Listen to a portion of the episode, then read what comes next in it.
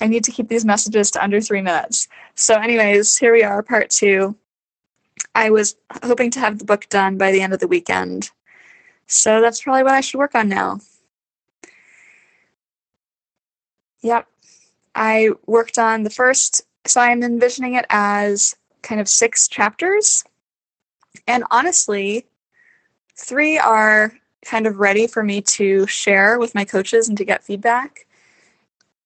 Another one is quite close. I would say it's at least halfway there. And then the final two are in sort of a scattered collage state where there's a lot of ideas on the page, but they haven't been organized. And that totally feels intimidating for me to dig into that. Um, I'm just afraid I'm going to read through the pages and pages of random ideas and quotes and notes and feel like brain stumped as far as how to organize it. But that said, um, you know, a few days ago I read that quote from Dr. Zhivago where he's talking about retracing the words of poems he's written, and eventually that sort of gives birth to new poems that are just sort of flowing forward. And honestly, I do feel like I kind of wow, it sounds pretentious to say I write in that way too. But what I have experienced is that I can write on the topic or write around it.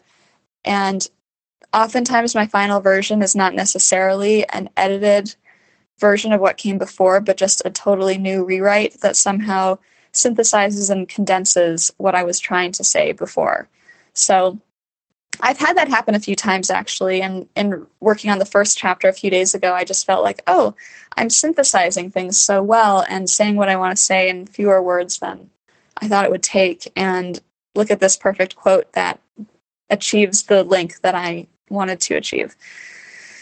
So that's what I'm hoping will show up for me today. I'm going to kind of try to get myself in the headspace to get there. And um, I'll see what happens on the other side.